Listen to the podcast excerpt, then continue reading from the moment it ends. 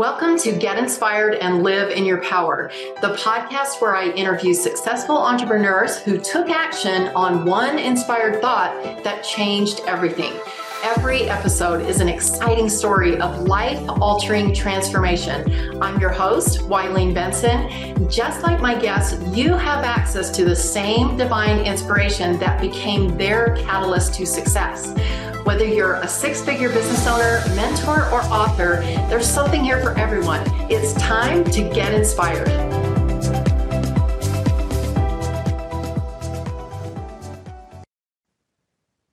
Hey, welcome to my brand new podcast, Get Inspired and Live in Your Power. I'm Wylene Benson, and my life was pretty mundane and average about a decade ago. I went to work every day, I had a nice family, had a house, a couple of cars, went to church, nothing really out of the ordinary until one day at work, I had a heart attack. And when I went to the emergency room, they called it broken heart syndrome.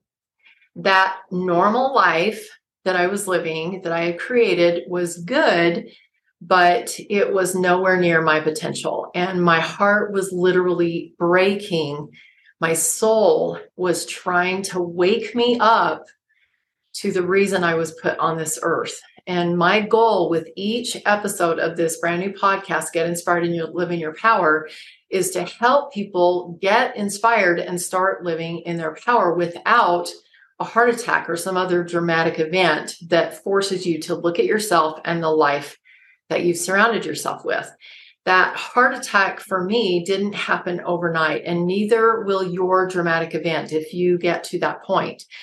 It is not something that happens overnight. There's a buildup, and I'm going to be sharing a little bit of my journey on this podcast episode to help you spot the signs and avoid an event that will force you to make a change, like I was forced to make a change.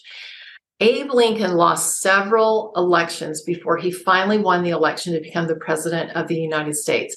He was constantly applying for the wrong job. He was trying to live a mundane, albeit good, life of service. I went from job to job to job seeking the place that I could shine the brightest and do the best good for whoever I was working for. And I found out that you put yourself into relationship debt if you give more than you're hired for. Relationship debt is when you give so much that there is absolutely no way that the person can ever pay you back.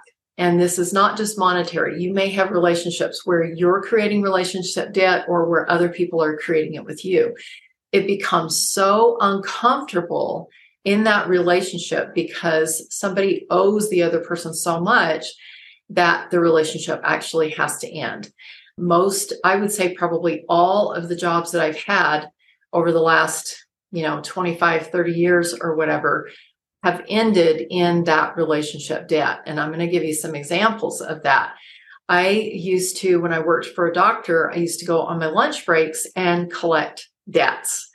And, you know, you might think that's really crazy for somebody who is not a debt collector and who is a barely minimum wage employee to go and collect debts on their lunch break. And um, I was even working part time. I wasn't even a full time employee. I was working in billing and I was appalled at the amount of money that was being left on the table. And so I really had put myself into the position of the owner of the business. And it became that important to me that these debts get collected. I'm going to share with you a couple of other examples. At three of the jobs I had, I took it upon myself to become the janitor because I couldn't stand using a dirty bathroom. So I didn't get paid for it. It was just something that I thought was needed. And I took it upon myself to do it. Now, I don't know anybody else that does that, but I did it. I got fired from one job because I asked the owner to share with me his mission and purpose for the business. I, I had sent it to him in an email, this question, and I well thought out, you know, it's a couple paragraphs long, just asked him to share with me what his mission and vision was for the business because I wanted to support that mission and vision. I wanted to craft you know, whatever I was doing in my area of the business, I wanted to make sure that I was supporting that. He showed up, he was actually waiting for me in my office when I came to work the next day. And I was really impressed. I thought, wow, he's going to answer this in person. He must really be impressed with this email that I sent him. But the response that I got was completely different than what I expected. He said, You want to know what your mission and purpose is? It's to ship things. I was working in the shipping department. You ship things. That is what your mission and purpose is. And then he followed that up to say, You have a supervisor, don't email me. I'm the owner of the business. You go to your supervisor. I really should have submitted my resignation that day because obviously that job was not a really healthy place for me to be. Someone who was looking for a mission and vision and purpose in life and in that business. But I stayed and I ended up getting fired about a year later. Um, it was my next job that I got after I got fired from that other job. It was the next job where I had the heart attack. I was working again in a shipping department, which is great. And I had taken it upon myself to be the janitor in that business too. So I was doing all of this stuff. But my heart finally just gave out. It was like, something's got to change. And we need to give this girl a message. And um, she needs to be doing her life in a more influential way, in a more powerful way.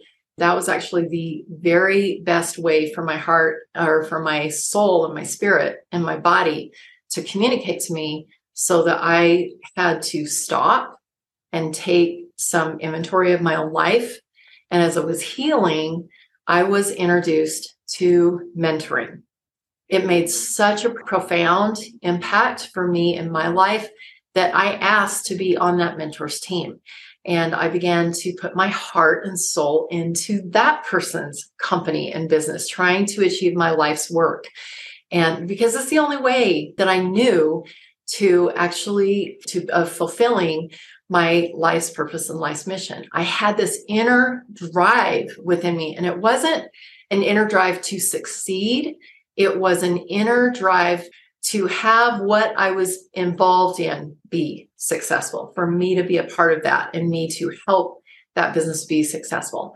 And the only way that I can describe it is that my spirit knew in my very core essence, even if my mind hadn't accepted it yet, that I, not just these bosses that I was trying to find and try to try to help and try to make successful, I was meant for greatness. And what I had actually been seeking for was a place that I could live in my power. It never occurred to me that just little me could be great on my own. And so I was constantly looking for a place of somebody who had greatness already that I saw that had greatness that I could add, you know, kind of like hitch my wagon to that star. I didn't know it at the time, but what I really needed was to be working for myself with God as my partner. So instead of looking for a business owner or an entrepreneur, you know, to hitch my wagon to and work for that person as their partner, I needed to be working for myself and take God as my partner. And the most peaceful feeling in the world for me and the most fulfilling moment was when I saw that God was putting his signature of approval on my work and that everything I was creating was coming together in a way that could only have been divinely orchestrated. My moment of inspiration, and you'll find out more about this as you listen more to these podcast episodes, that there is a moment of inspiration where change happens. My moment of inspiration came on stage. I was selling this mentors programs and I looked over the audience and I said to myself, not out loud, this is not my audience and this is not my message. And I'm being underutilized. And it was all that I could do to stay on that stage and finish my presentation. But as soon as I got off the stage, I went back to the playbook coordinator and I said, I will never teach that again. And I'm being underutilized. I risked everything when I said those words. I knew at the moment that I was on my way out of that job. I also knew that the only way my spirit would be happy is if I was creating with God, not trying to make a space for myself in somebody else's creation. I had to make it on my own and with God as my partner. I had nobody else to rely on. But I also knew that by making that choice, I had the greatest opportunity for success because of who my partner was. There was no chance of relationship debt because when you give all, God promises all plus a hundred times return. I could never outgive him. I could never be in debt to him.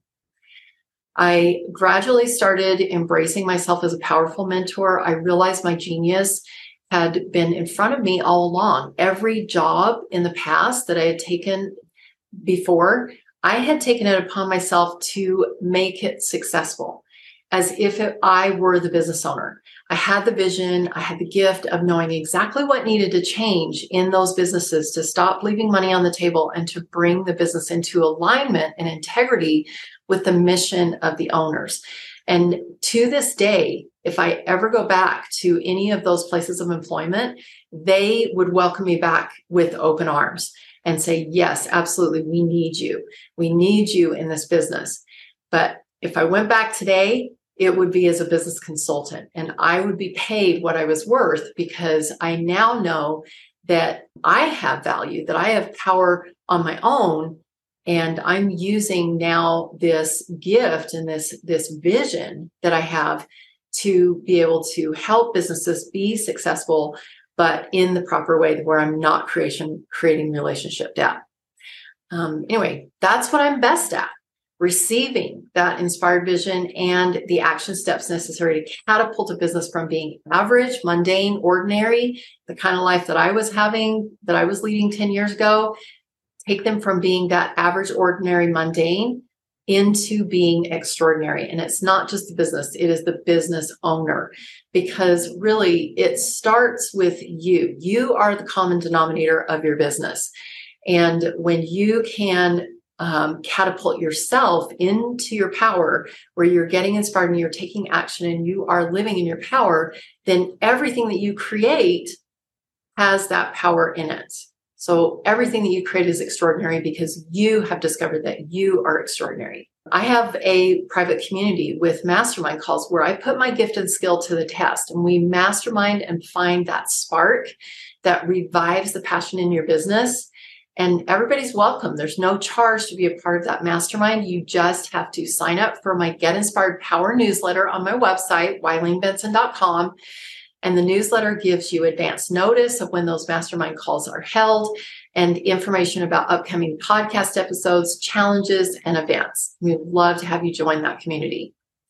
When a business and the creator serve the people, in ways that nobody else can, that only you, because you're living in your divine genius, then that entrepreneur is living in his or her power. They are loving their life.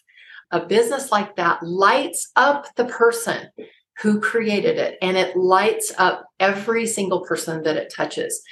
I created this podcast because as I met and networked with successful entrepreneurs who were truly making a positive impact in the world and in their own lives, I realized that there are a few things that they all have in common. And I'm going to share those with you right now. The first thing they have in common is they acknowledge God as their source of inspiration. The second thing that they have in common is they trust their inspiration, no matter how crazy it sounds in the moment. The third thing is that they say yes when they get that inspiration. They act immediately. And the fourth thing that they have in common is that they risk it all because they know that not acting is really the greatest risk. Get inspired and live in your power is not just a catchy name, it's a formula. The only piece that's missing is take action immediately. It should be get inspired, take action immediately, and then you can live in your power. That's what the name of the podcast really should be. This formula has held true for every guest that you'll hear on this podcast. They all got inspired, took action immediately, risking it all, and it didn't take long before they began living in their power. Thanks for listening.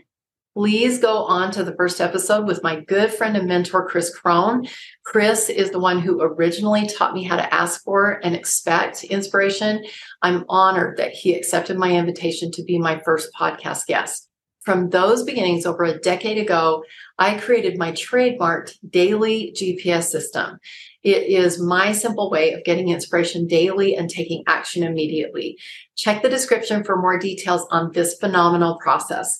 Daily GPS is the one thing I still do and will continue to do daily to get inspired and live in my power. Thanks for tuning in to Get Inspired and Live in Your Power. I appreciate your support and hope you enjoyed this episode. If you did, please consider subscribing to the show on your favorite podcast platform so you never miss an episode. Also, it would be amazing if you could take a moment to rate and review this episode as it helps other listeners find our show. Don't forget to follow me on social media. Just search for Wylene Benson on LinkedIn, YouTube, and Instagram, or sign up for the Get Inspired Power newsletter for updates, behind the scenes content, and to join the mastermind calls with other fans of the show. If you have any feedback or suggestions for guests on future episodes, please reach out to me on my website, WyleneBenson.com. I love hearing from my listeners. Until next time, keep acting on your inspiration every day to live in your power.